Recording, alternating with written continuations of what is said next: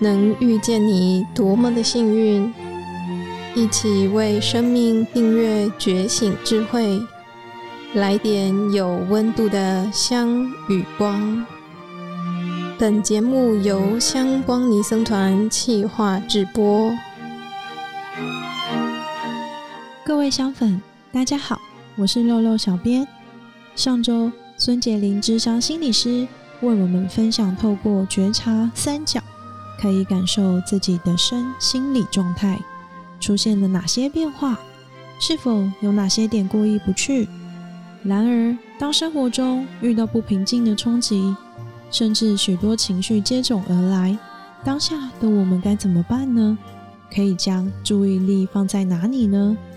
一起继续认识疗愈伤痛之道吧。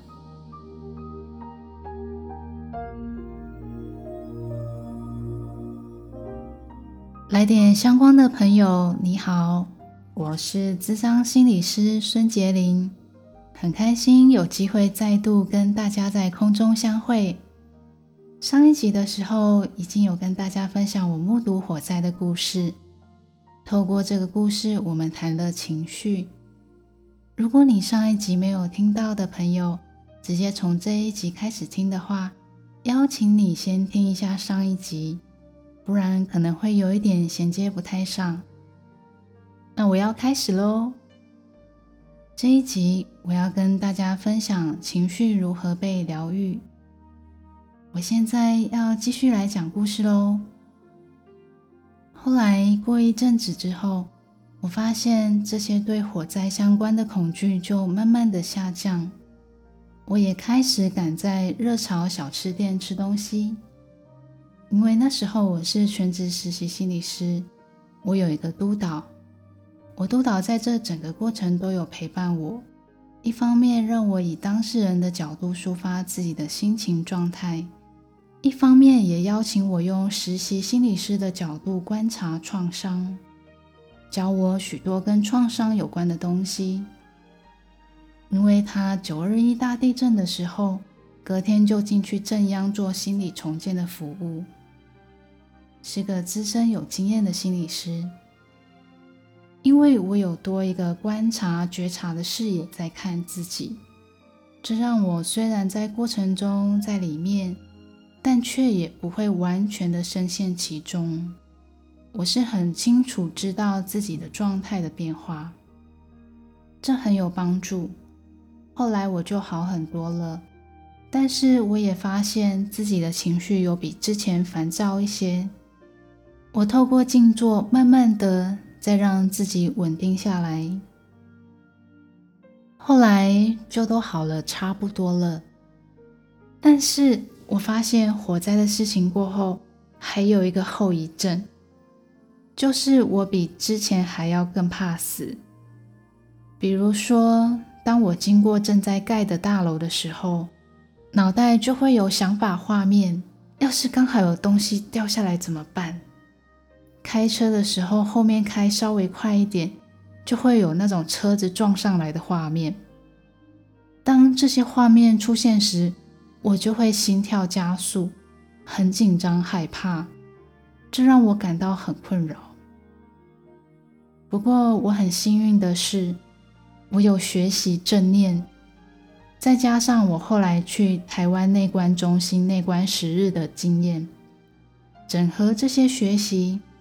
我发现，其实我可以透过把注意力带回到身体，来经验情绪，体验心跳加速的感觉，身体冒汗、喉咙紧缩等等身体的感受与变化。脑海中的恐怖画面，在那个过程中就会被我识破。原来就只是念头画面。并不是真实的，它其实真的只是一闪而逝的想法。哎，我们好多时候都把脑袋想的东西直接当真呢，然后就这样产生了好多的困扰。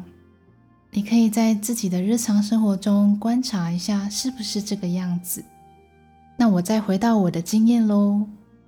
这个练习练个几次之后，我原本的困扰就不是个困扰了。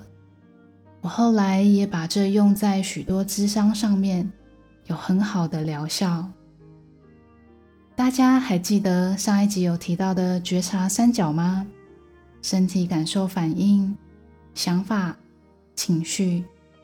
大家仔细观察一下，当我们情绪上来的时候，真的好难单纯的觉察它，对不对？被老板骂的时候，一肚子火；癌症的朋友也会担心复发，内心很焦虑。经历火灾的朋友，有很多人在遇到相关的刺激的时候，就会瞬间掉入那种惊吓、害怕的情绪里头。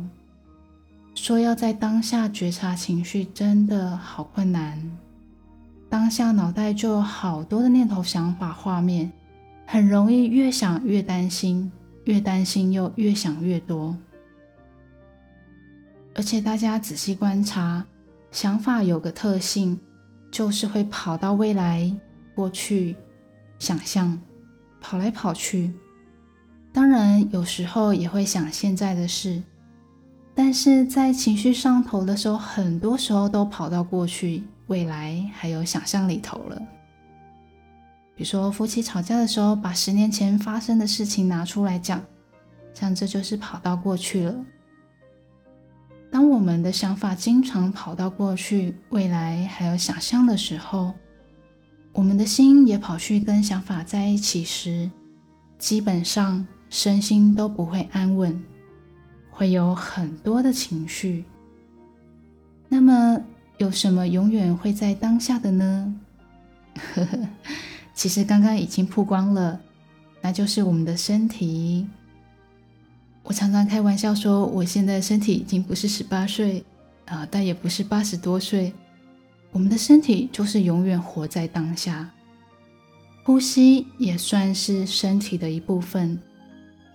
当我们的心和身体连接在一起的时候，我们就回到了当下。我们从小就听到要活在当下，可是。从小到大的教育都没有告诉我们要如何活在当下呀。但是透过回到身体，就可以帮助我们活在当下。你觉得常常东想西想、胡思乱想，跟常常活在当下的人，哪个会比较快乐呢？答案很明显哦。身体除了永远活在当下以外，还有很多重要的特点，其中之一就是所有的情绪都会反映在身体上面。开心的时候，嘴角会上扬；紧张害怕的时候，心跳会加速；忧郁难过的时候，可能会胸闷；生气的时候，肌肉紧绷，血压上升。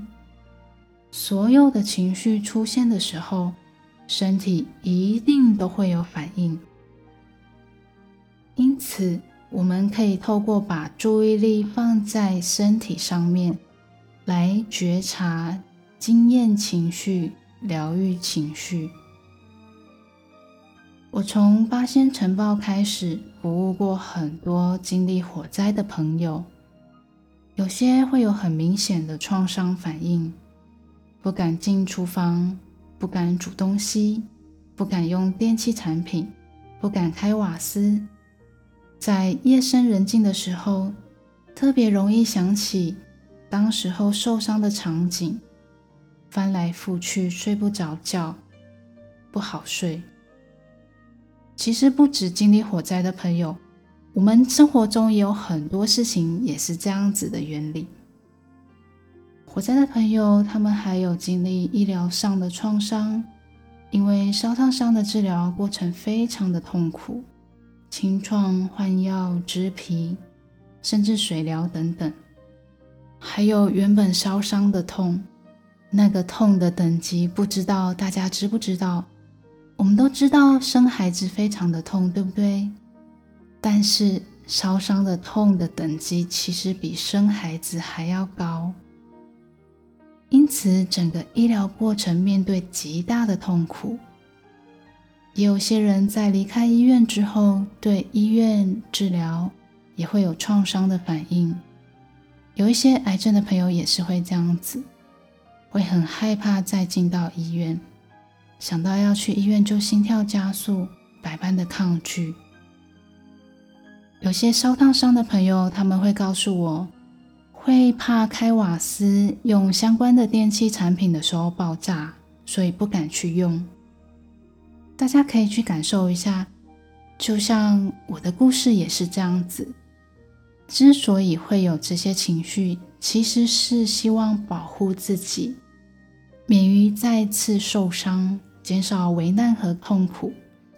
这利益是非常好的。只是如果说反复陷入这样子的情绪中，时间拉得更长，让生活受到很大的限制。也增加许多痛苦的时候，那我们就需要好好的来回应一下。我们往往都是在惯性的反应，但是透过觉察，我们才有可能从惯性反应到有觉察的回应。透过学习正念，回到身体回应跟经历情绪，帮助自己身心安稳下来，也可以进一步观察到。原来脑中所想的想法画面，不见得是事实，其实就是一闪而逝的念头而已。但是要有这样子的觉察能力，是需要培养跟练习的，就像运动长肌肉一样，需要持续的锻炼它，肌肉就会慢慢的长出来。因此，我们可以透过正念的练习。帮助自己长出正念的肌肉，培养觉察的能力，让自己锻炼出可以回到身体应应情绪的能力。这就是疗愈情绪一个非常好而且安全的方式。这些年，我已经见证好多人因为慢慢培养这样子的能力，而走出忧郁症、创伤后压力症候群、癌症复发的担忧。焦虑、慢性疼痛，还有亲人逝去的悲伤、失落等等的情绪，走出自己的人生。最后要跟大家补充的是，上一集我曾经用地下室垃圾来比喻压抑情绪这件事情，那是为了方便大家理解。不过一般来说，我们也常听到把负面情绪跟垃圾来做连接的一些话语。我们日常生活中也可能都曾遇到别人跟我们说：“你可以听我倒一下垃圾吗？”这种话。还有很多人也会问心理师说：“啊，你常常都要听别人倒垃圾，那你自己受得了吗？”我想大家应该都有听过这一句话。烦恼即菩提。一旦烦恼被好好承接、被观看，其实它可以不是垃圾，智慧会从中生出来，垃圾就成为了黄金。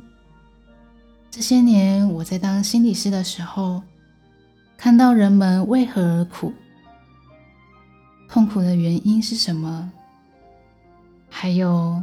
当痛苦被疗愈后的样子，以及疗愈痛苦的方法，我是非常的感恩与欣赏当事人。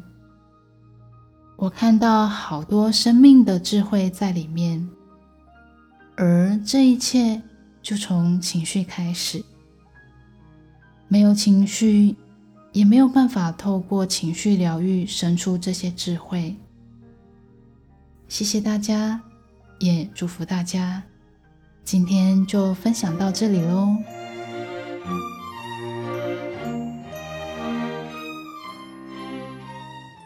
透过老师的分享，让我们了解身心的不安稳来自我们的想法，它总是跑到过去，跑到未来。只有当我们的心跟身体连结在一起时，我们就能回到了当下，试着。将这份正念的练习运用于日常生活中，持续培养与锻炼觉察的能力，就像健身一样。祝福各位香粉锻炼出自己的正念肌肉吧。